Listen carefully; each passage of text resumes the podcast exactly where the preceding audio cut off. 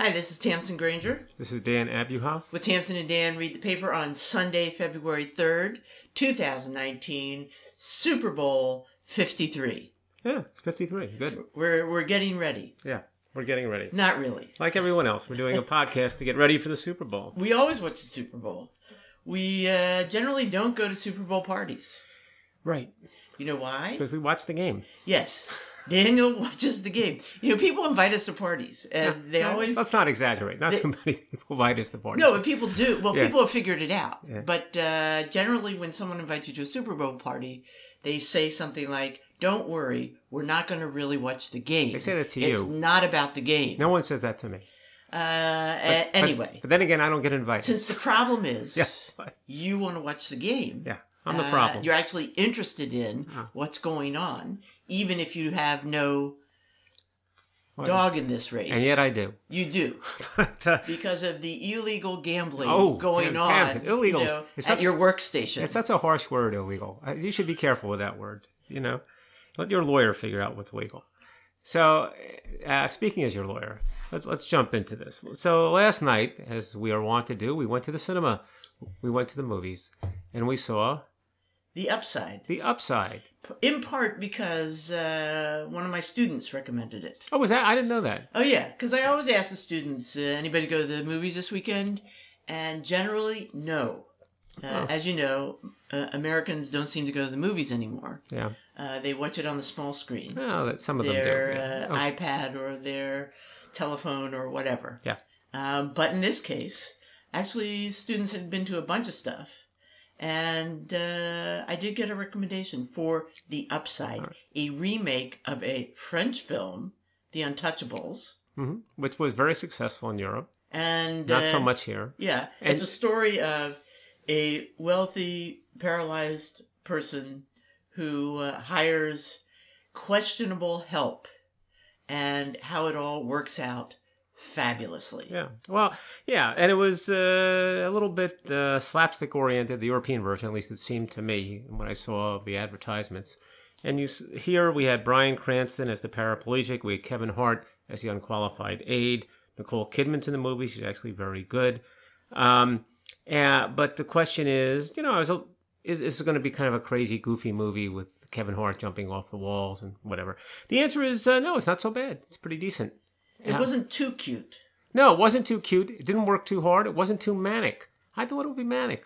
Uh, it was, if anything, it might have been slower than uh, was appropriate for some people's tastes, but uh, it was reasonably thoughtful. Yeah. Well, suddenly, after Network, I'm a Bryan Cranston fan. Oh, good for you. So I guess part of my feeling was I had hope because if Cranston's in it, Yeah, um, you know, uh, maybe it's going to be good. Yeah. Also, I do sort of like Kevin Hart. I know you like Kevin Hart. Um, you don't have to apologize so- for that. So there is that. Yeah. Now this movie has, uh, you know, kind of a, uh, a troubled past. Right. It took a long time to make. Um, it was in and out about who would direct it, who would be in it, and even once it was done, because it was, I guess, linked up with the Weinstein um, Well, yeah. business. It had to uh, get it- released. it- its release was delayed Right. by almost a year. But you didn't mention the other reason we wanted to see it. We had to see it. We had to see it because actually part of it is shot in Bucks County. Matter of fact, the critical, some would say the critical scene in the movie, which is based on the setting of all things, it takes place at a restaurant, the Black Bass Inn, which not only is very nearby to us, but you have a long history with, and it is used to great effect, quite honestly. Yeah, yeah.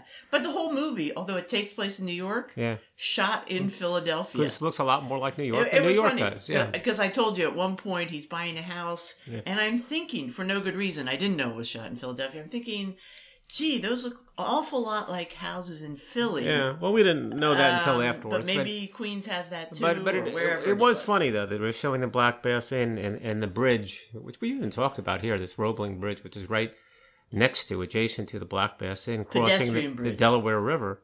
And you look at it and you say, "Oh, that's fantastic scenery. That's that's striking." And then you say, well, we kind of see that every day. we should we should appreciate it a little bit more. But in any event, Anyway. we we can recommend that. I don't think it's a great movie, but it's it's surprisingly worth seeing. I I mean, I describe it as sort of a rom com. Yeah. Um, it, it's not romantic between the two guys. It's romantic. But romantic, yeah. And they, you know, they argue, they bond, Yeah. they Right. argue, Right. uh, they break up, they come back together. Well, that's true. That's- that they both just- learn from each other. Right. Not, you're, you're, you're, we're not selling people with this description. It's, it's a little, it's, it's better than that. But it, it's not so formulaic, I think. But it's a little bit formulaic. Yes, yeah. Um, all right. So two, two other quick recommendations because sometimes people say it's, it's useful to get recommendations. Uh, and here's a movie which you might not have heard about. It's a documentary, and it's called "They Shall Oh, Not the Grow Bobbitt Old." Documentary. No, we're skipping that. Lorena Bobbitt. Not interested in that. Oh, Although the really? Times is for reasons I don't understand. Uh, but front page of the Times. yeah. They Shall Not Grow Old, which is a documentary spearheaded by Peter Jackson, right? Peter Jackson of Lord of the Rings. And what he did was he was supplied with archival footage of uh, World War One, uh, and it's this choppy, uh, you know, newsreel type footage that we've all seen in one form and the other in another. And what he, they did was his team did was they digitally restored the footage. They adjusted the frame rate so it's no longer uh, choppy. They colorized it. They converted it to 3D. Not only did they do that, but they changed the sound completely. They they supplied a lot of sort of background sound that after research they decided would have been appropriate for the battle scenes. They hired lip readers to see what the uh, actual people in the archival footage were likely saying, Really? and hired actors to mouth those words wow. and all brings this to life. And what they, uh, as Jackson says, the re- well, the, the article says uh, the reason this is by Mekado Murphy in the, in, in in Times a month ago. Um, it was just released just uh, this week. The result is a transformation that is nothing less than visually astonishing. Jackson says the clarity was such that these soldiers on the film came alive. Their humanity just jumped out at you, which I can believe. And So that is They Shall Not Grow Old. they shall not grow old. It's and not, it's out in theaters now. Well, that's not. The Times isn't even clear on that. It's starting to get released. It's not clear how it's ultimately going to be distributed. Maybe it'll be on Netflix. Who knows? But it's interesting too that it starts with black and white, and then it goes to the color in the 3D, Uh-huh. and it goes black and black and white, back to black and white. And someone says to Jackson, "Did you set it up that way? It's like the Wizard of Oz. You know, it's just transformation." He says, "No, it's very expensive to colorize. we only wanted to colorize a half hour." So we threw that in the middle. So there are some technical Well, that's kind of funny. Well, I'd be interested to see that. The uh, Yeah. World War One, obviously brutal, brutal Yeah. war uh, that really woke up Britain. In Well, a lot wait a of minute. It's like we saw those photos of these war these kids in wartime. They're 18 years old. They're 20 Well, years that, old. that- well, that was World War Two. That was leading up to World War II. It was, it was, it was similar, but World, yeah. No, World War One uh, has had its own uh, It's brutality, brutality, yeah. Um, and uh, it's uh, it should be fascinating. Yeah, uh, and again, quickly we recommend that. The other thing that we recommend has been around a little bit, and the question you always have is, is it worth still going? And that's My Fair Lady, which is at Lincoln Center, and they've recast it, as you have to do after some time. Uh, and in fact, in the main part, Lauren Ambrose, uh, who uh, was the central role, has been As replaced Eliza. as Eliza. Yes, has been replaced by uh, uh, Lauren Benanti. And Laura Benanti. Benanti, Benanti, yes, correct. Benanti. Benanti. Benanti, Benanti. right. Who's And we are Laura Benanti fans. we are Laura Benanti. We have seen her in cabaret, And he- he- and she's humorous. Right. She's a wonderful singer. Right. She has a great presence. right. I wouldn't mind seeing this. Yeah. Oh, well, I didn't. Now you're telling me. Oh, here's the deal. Okay, the Lauren Ambrose production was fine. We enjoyed it. It's it, it was more than fine. Uh, but um, here's what the Times says, and I I'll interpret this for you because this is Times speak, and then we'll do the real English. The Times speak is quote: "I mean no disrespect to Lauren Ambrose." Who originated the role in this revival, to say that Ms. Benanti is a more effortless vocalist. She dispatches her very difficult and wide ranging songs with glee, whereas in Ms. Ambrose's performance, getting through them sometimes seemed like a metaphor for the character's struggle. Okay, mm. so what that mm. means is uh, Lauren Benanti, Laura Benanti can sing. and and that Yeah, distinguishes she's a her. terrific soprano. And unbe- she can st- she's right up there with Julie Andrews. She doesn't it doesn't give an inch to Julie Andrews, and she is therefore, I am sure. And and what they say about Lauren Ambrose is true. I think it became part of the character. She was bringing herself, you know, together to gather herself to do everything, including the songs, which I think was kind of useful. Whereas uh, Laura Benanti's going to belt it out, and frankly, should be much more formidable character.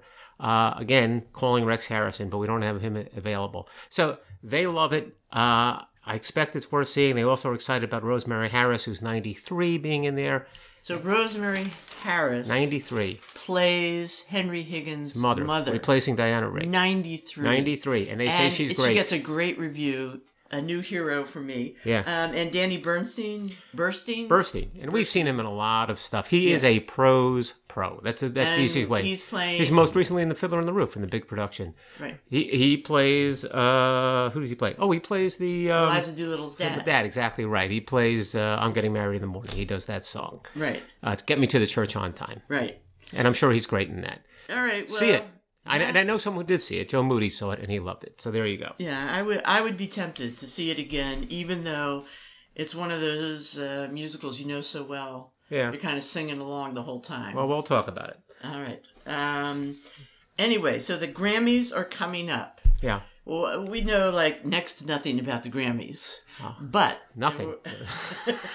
but the uh, I'm next to you, but Article. I know nothing. Yeah. there was an article in Arts and Leisure about uh, the um, the music video I'm gonna, I'm gonna let you give the name of this video. Uh, yeah, you will. Okay. Um, I have no problem with that. It's a video by Beyonce and Jay Z called Ape Shit. Great. And the reason that caught my eye, eye is because I have been watching that video Yeah. uh, since it came out. I find it kind of terrific. I find it fascinating. It takes place in the Louvre. And all the performances are in the Louvre in front of various works of art, uh, on grand stairways, etc. And uh, it's really, I think, very provocative, very evocative. Uh, and I show it in my classes at the beginning of the term to kind of spark interest and conversation about what is art, what is a museum, who goes to museums, what should uh, museums uh, encompass at this point. And uh, it's uh, really kind of terrific. Uh, I have to let me just give one quote from the article about this and other um, music videos that are up for an award.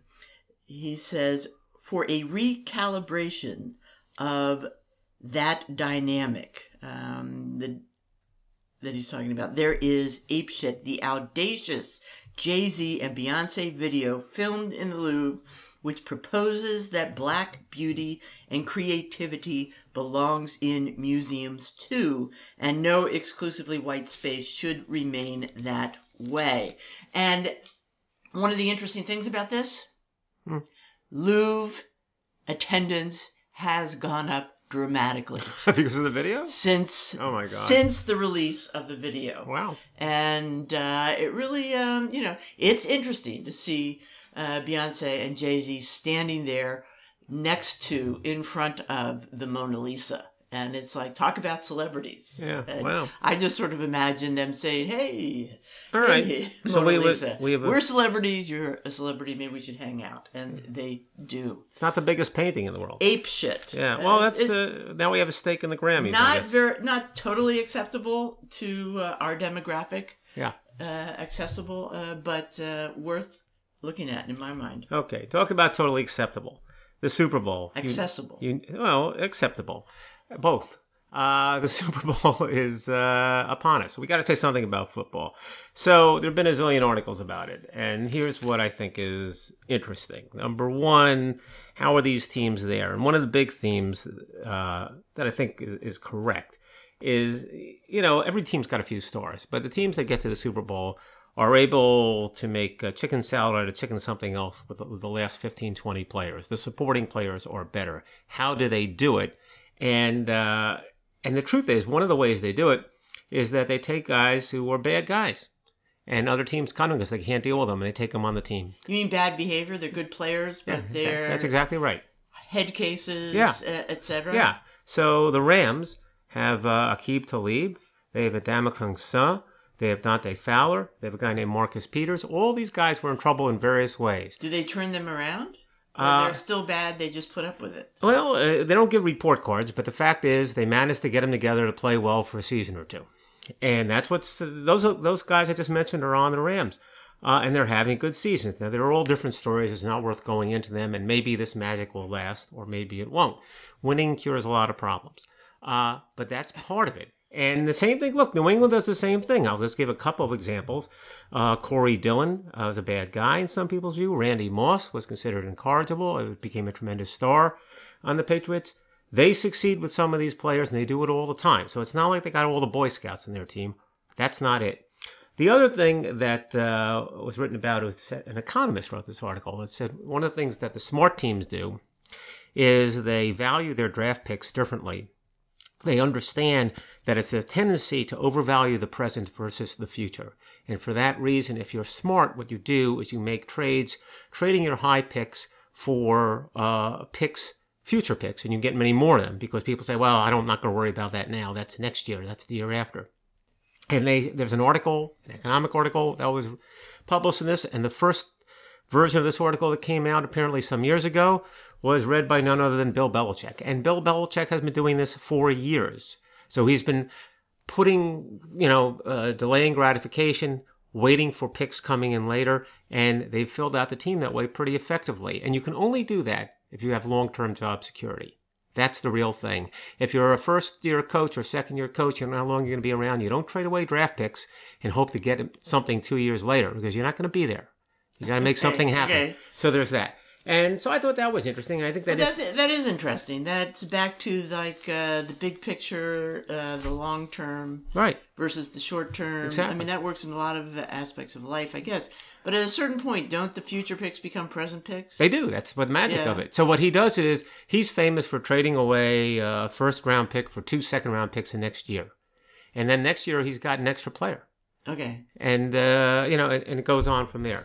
And the third thing, and again, I don't want to make this an all football show. So this is the last football point I'll mention. There's been a lot of writing about Tony Romo, and the article in the Times by Frank Bruni, who is really not a football guy. He's he used to be a food guy, now he's an op-ed guy.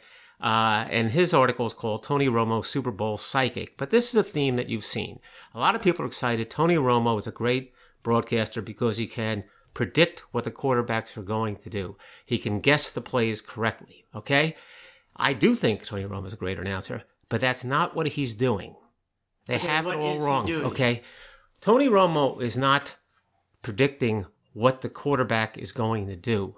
Tony, Tony Romo is telling you what the quarterback should do. Okay. Those are two different things. And because he was a quarterback, Because he he, knows very well. there's that's half of it. The other half of it, he's sitting above the action with a bird's eye view, seeing the defense and seeing the offense and seeing the shifting. So he knows to a fairly well what the best move is, what the play is. And he is, because he's an expert, saying what that is. Okay? What ha- what the quarterback is doing is getting it right to a large degree. and the point is, it's not the article shouldn't be about Tony Romo's getting it right. It should be the quarterback starting to get it right. And, and but let me tell you one my final, final point about this. So they're observing he's he's good in the regular season, but he's great in the playoffs. You know why he's great in the playoffs? Because the quarterbacks in the playoffs are better. it's the quarterbacks who are better in the playoffs, not Romo. He's the same guy. But he is very good. He's E- very good. Even for a layperson like myself. Yes. The first time I heard him Yes. uh, commentating, and I didn't even know who he was. Yeah. I said, wait a minute, this is better. This guy is better. Yeah. And uh, he's pretty unflappable. He's, uh, you know, easy to understand, I find, uh, even if you're not an expert. There's a great Tony Romo quote I'll read at the end of the podcast, which Okay. I think sums up the situation. I like Tony Romo, but but but part of the Super Bowl is is food, and you have the antidote for us. You have the thing that we should be eating during the Super Bowl, and it is none No, other no, than no, no, no, no. I'm not, I'm, yeah, I got a lot of stuff about right. food. We haven't talked about food in a while. Go ahead. Uh, Wall Street Journal uh, actually has a big article about frozen food. Oh, oh, I, okay. I thought you were going to something else. Go ahead. Um, no, I will go to so, something else. And, uh, you know, newsflash, newsflash, uh, you know, freezing things keeps them fresh. Yeah. Okay. I mean, we've known that for a long time, haven't we? Yes. Uh, why is this news? I knew it. Uh, and uh, the thing is that now it's all the rage to buy, you know, fresh, never frozen items have more availability. But the truth is, if those things have been sitting on a truck two weeks to get to you, or sitting in uh, the refrigerated section of the uh, supermarket uh, waiting for you to come in, uh, a lot of the nutrition ha- and flavor has dissipated. So, um, you know, uh, the uh, Wall Street Journal is making a big fuss. They also had an interesting uh, recipe promoting slow cooking steaks, Mm. Which is supposed to be very, very good. Now, uh, I've had a slow cooked steak, Yeah. and the idea is that you sear Yeah. the the meat, whatever kind of meat it is, Right. and then slow roast it. That is at a very low temperature, maybe 200 degrees in the oven until it's done. They say it, it's infallible. Uh-huh. Uh, a vastly pres- superior methodology, and you can do it with uh, steaks right out of the freezer.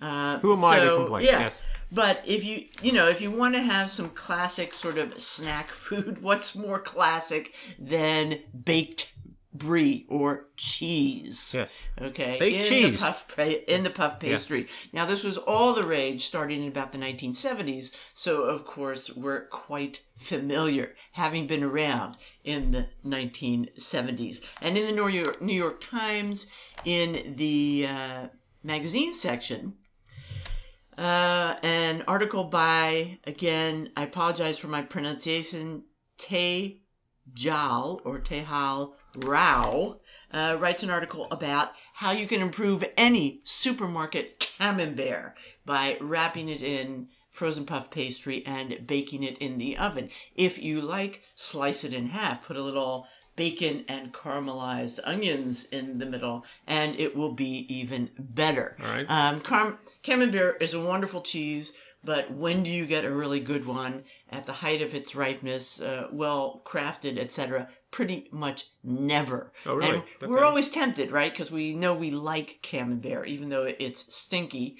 Um, and uh, every now and then I do buy one of those little wheels, and they are pretty much universally uh, forgettable. No. Okay. So this is good news that A, we're allowed to go back in time to the 70s and uh, make uh, the um, the standard baked cheese a favorite. And I do there's a recipe in the Times. I do trust the Times recipes, and I do trust Rao's recipes. Remember, I made that uh, nice grain bowl Yeah. the other night. That was based on Oh, uh, really? a Rao recipe. Okay. Um, so there you have that.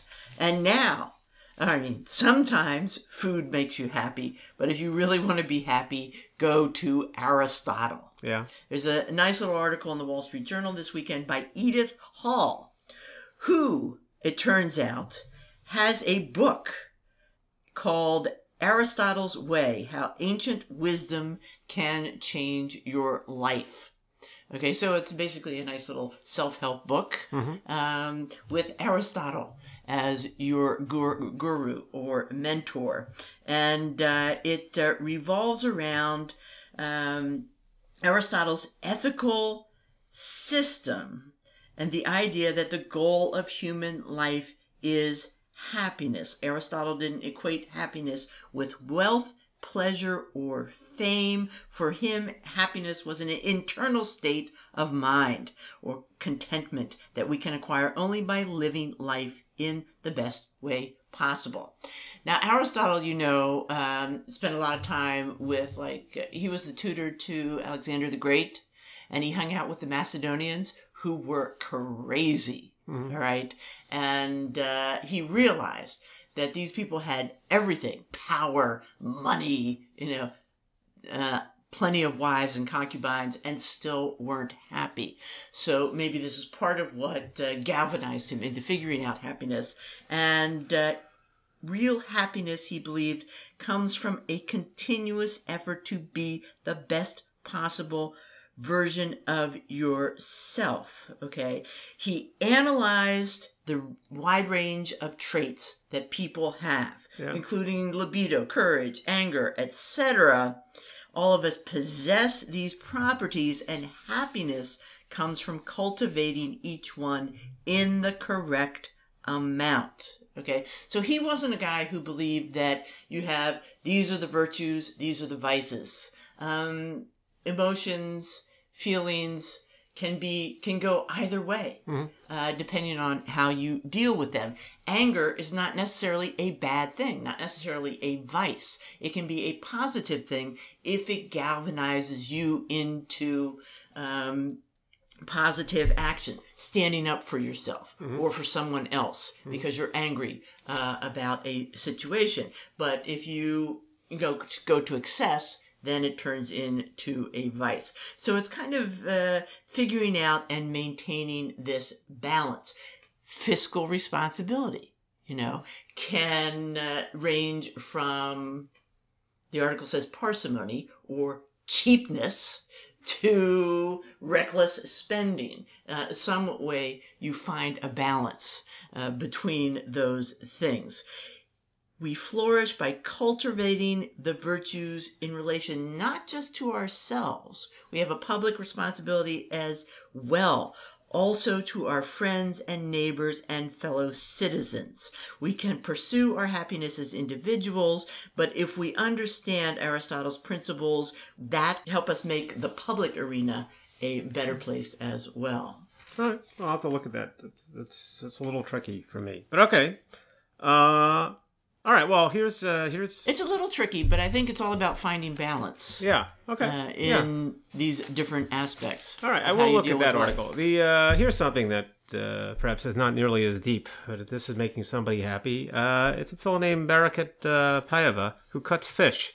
And why are we talking Well, we about know uh, we we love we all love a good YouTube, right? Yeah, well, it's, it's it's yeah. So here's the deal. All right, let's describe the situation. Baracat Paiva, uh, as described by Priya Krishnas in an article in the Times, uh, is a fish cutter, and here's how she describes the scene. He deftly sharpens an eight-inch knife uh, against the water stone before plunging it into a silver scaled fish and sawing off the collar, using another bigger knife to lop off the bone.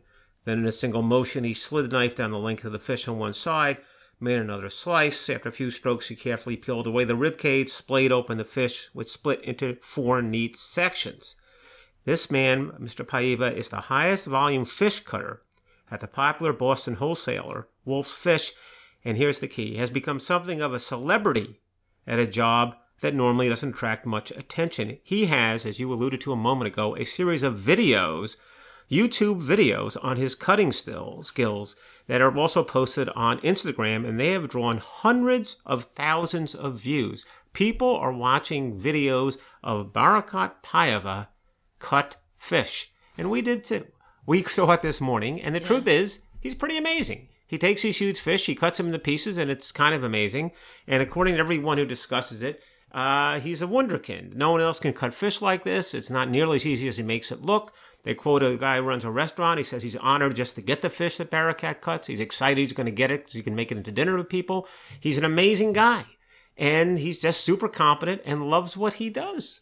He's a former soccer player. He is. and but he's a big, strong guy. Well, there you go. I would say, having seen the video, Yeah. I would say uh, eight inch is. Uh, he was using bigger knives. Really? Actually, they were big, long knives. But you they- have to be strong. You have to take care of your knives and have them well sharpened to be able to slice through But, but those beyond, big fish. but like here's the that. question. The question is, how is it that people are tuning into videos watching a man cut fish? And I and I, but I think I I sympathize with that. I think they're right. I think when someone does anything really well, no matter what it is, they do it really well with a certain flair in a way that no one else can do it, and they're super competent and super accomplished. It's worth watching, and that's what you have.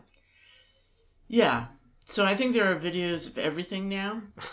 Okay, Uh, all right. I'm wondering if there are videos of butchers. Uh, I don't know. Let- I think that would be more scary. Hey, let's- I mean, let's- I have seen butchering. let- let's stop with this. Oh, let's not take it any but you're right. Um, It, it's a phenomenon. generally, generally, when somebody is confident and skilled Yeah. in whatever their craft is, Yeah. it is fun to watch. And uh, look, the proof is in the pudding. People I are flocking to All this. right, again, new ideas from my brothers in retirement. Oh. Steve, Bryce, are you listening? Cutting fish. No, repairing cars. All right, Okay, videos on they could, I don't know what they could change. Maybe the way they change the spark plug. Cars even have spark plugs now. I don't know, but um, All right. it, it's an idea. Well, I'll take this offline. But all right. So in any event, uh, go ahead. You had a couple of books. Yeah, in the review section of the Wall Street Journal, uh, there are some recommendations, uh, you know, reviews of various books. Another one is another translation of Dante's Inferno. Yeah, another, another, another. Well, there are hundreds. yes, there, are. There are hundreds. Um, and you know, uh, of course, because to uh, make a work like that appeal, Yeah. uh, you need uh, to be able to speak in the language of the time Right. and the context of the time uh, to some extent to make uh, those stories come alive for the current audience. Now, I'm familiar with the translation by uh, Princeton professor uh, Robert Hollander and his wife, Jean Hollander. In fact, I took a night class Yeah. at uh, Mercer County Community College a few years ago with Jean Hollander. Oh, really? And uh, she led us through the Inferno, and that was pretty fantastic. Hmm. Um, she, I also took Purgatorio and uh, Paradiso. Let me tell you something: the Inferno is much more fun than Paradise or Purgatory. Okay. Because sinners are more fun. The stories of sinners are more interesting. Uh, right. You know. This but anyway, this new one is uh, it's called Hell. Dante's Divine Trilogy Part 1 by Alasdair Gray. He's Scottish. He has economized. Uh, this is a much shorter version Mm-hmm. of the Inferno than we usually see, and he has really um, put it into his own sort of lexicon and his own vision, and it even has some of his own illustrations. So that might be fun to do. Some other notable translations. Yeah. You know, there's a translation by Dorothy Sayers. Do you know who she is? Yeah. Uh, so she's a mystery writer. Right. Uh, I love Dorothy Sayers. I love Lord Peter Wimsey. Right. Um, but uh, she thought her best work was translating the Inferno. Also, uh, Henry Wadsworth Longfellow, first American. Right. So, if you're not interested in the Inferno, and it is an awful lot of fun if you can get through it, um, how about a book about Paris? Who doesn't love a book about Paris? And here we have City of Light by Rupert Christiansen. And it's the story of uh, the headline in the Wall Street Journal is The Man Who Lit Up Paris. And that would be Baron Georges Eugène Haussmann okay, who uh, who worked for Louis Napoleon, otherwise known as Napoleon III, otherwise uh, known as the nephew of the Napoleon, uh, and uh, between the two of them. Haussmann creates Paris as we know it today. The wide avenues, the vast parks, extravagant new public buildings like the Paris Opera, which I think uh, is visible from your uh, Office, yes. Debevoise uh, Paris office, uh, Les Halles, uh, the market, glass covered market, um, and also projects to renovate and preserve buildings such as Notre Dame and Sainte Chapelle, that little jewel of a chapel. And uh, he really brought Paris out of, well, out of the medieval kind of took its medieval core, mixed in 19th century industrial uh, advancements, industrial revolution, and creates the modern city we see today. It's really uh, the beginning of that foundation myth of modern city planning. The story of a capable city administrator and an autocratic ruler who sought legitimacy by making, you know, by aspiring to make Paris the center of the modern universe. Okay.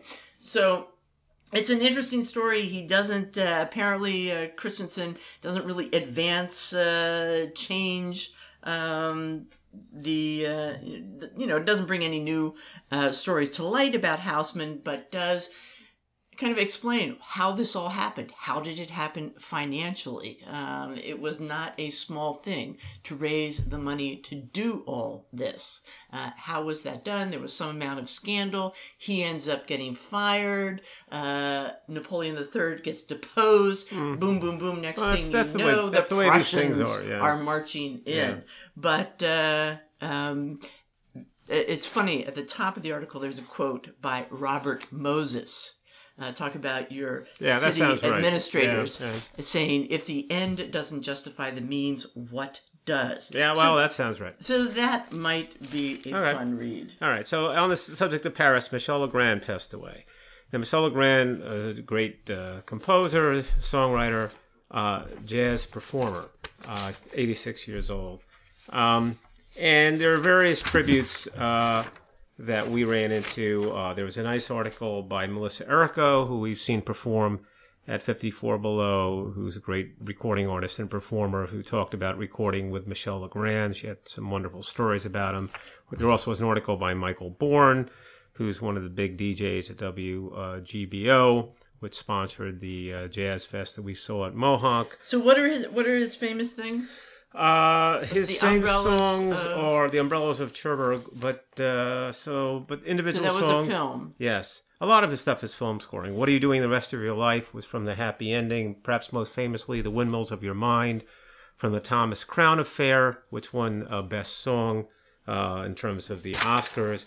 He wrote You Must Believe in Spring, Once Upon a Summertime, The Summer Knows, Summer Me, Winter Me. Uh, and he wrote with Al- Alan and Marilyn Bergman. They were the lyricists he worked with. Uh, and they asked him how he got the ideas for these songs, which seemed to be seasonal. And he said, "Don't ask me, ask the Bergmans," because he did not write any words. he just wrote the music He just and wrote the they, music. Uh, figured out what it was saying and, and and and again, without he's just a great musician. Uh, is really what it comes down to. and he- so Bourne says there are a couple of great albums that yes, are worth Bourne talks to. about a lot of stuff. One Uh, is Legrand Jazz. Legrand with- Jazz, and, and and part of it, the appeal, according to Bourne, is he always was able to collect fantastic musicians. So to give you an idea, the album called Michel Legrand, uh, Legrand Jazz has on it Miles Davis, uh, Bill Evans, John Coltrane, uh, Ben Webster, uh, Herbie Mann. Uh, it's kind of unbelievable. And Right. uh, and he says the Sarah Vaughan he says the Sarah Vaughan album. album is that the uh, two of them did together. There's a Lena I Horne like album. I love Sarah Vaughan. There's a Steph, uh, Stephen Grappelli album. But, you know, my favorite, uh, I haven't heard of all these things, but one thing I do listen to is this. There's a YouTube video of a performance with uh, Michel Legrand with Claude Bolling, who's another great uh, uh, French um, jazz pianist, uh, and Oscar Peterson, the greatest jazz pianist. And the three of them play together. Uh, and it's fantastic. And they play The Windmills of Your Mind and, uh, and something by Claude Bolling, and they play Jacques. I mean, it's just insane.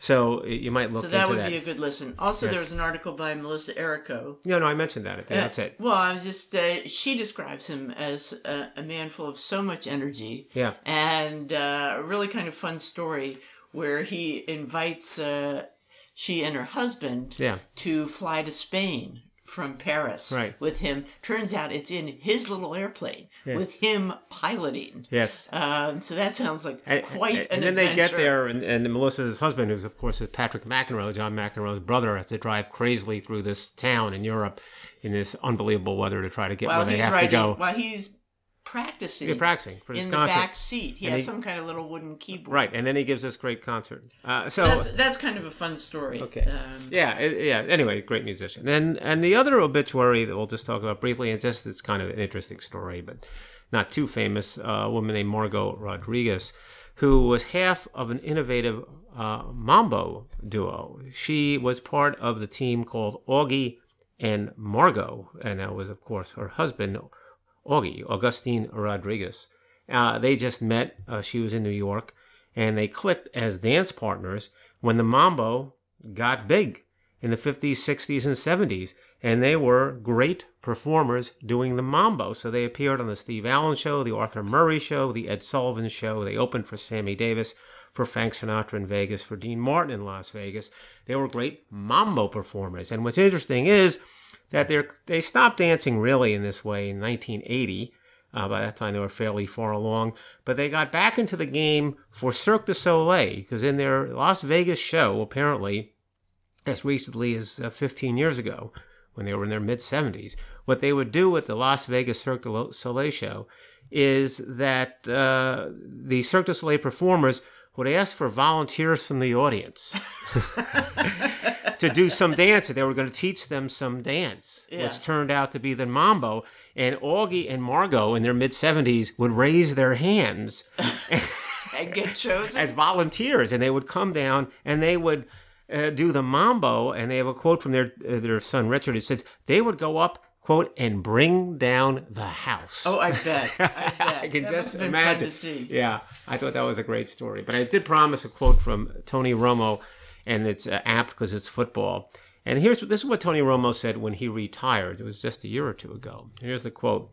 He says, I just want to leave you with something I've learned in this process, he said, referring to his quarterbacking years. I feel like we all have two battles or two enemies going on. One with the man across from you, the second is with the man inside of you. I think once you control the one inside of you, the one across from you doesn't really matter. Tony Romo, you're a guy. I like it. I Yeah. like it. Uh, so that's about it. Are we going to try to put in some music from Legrand? Uh, if we can, I don't All know. right, we'll right. see. We'll, we'll see. Uh, uh, that's what it is if it turns up. Meanwhile, this is Tamsen Granger. And Dan Abuhoff. Tamsen and Dan reading the paper. See you next week. See you.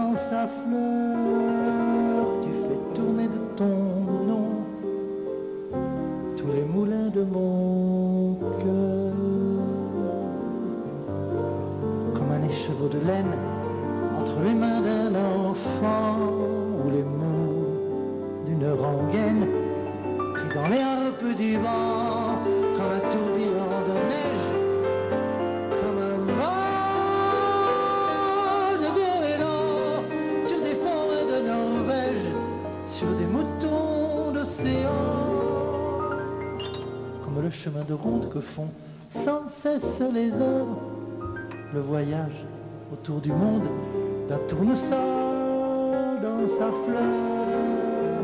Tu fais tourner de ton nom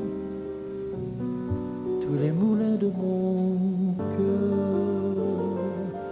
Ce jour-là, près de la source, Dieu sait ce que tu m'as dit, mais l'été finit sa course, l'oiseau tomba de son nid, et voilà que sur le sable, nos pas s'effacent déjà.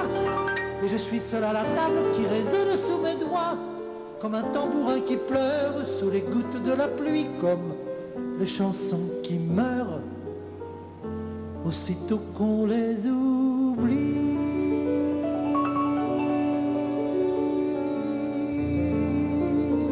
Et les feuilles de l'automne rencontrent des ciels moins bleus absence leur donne la couleur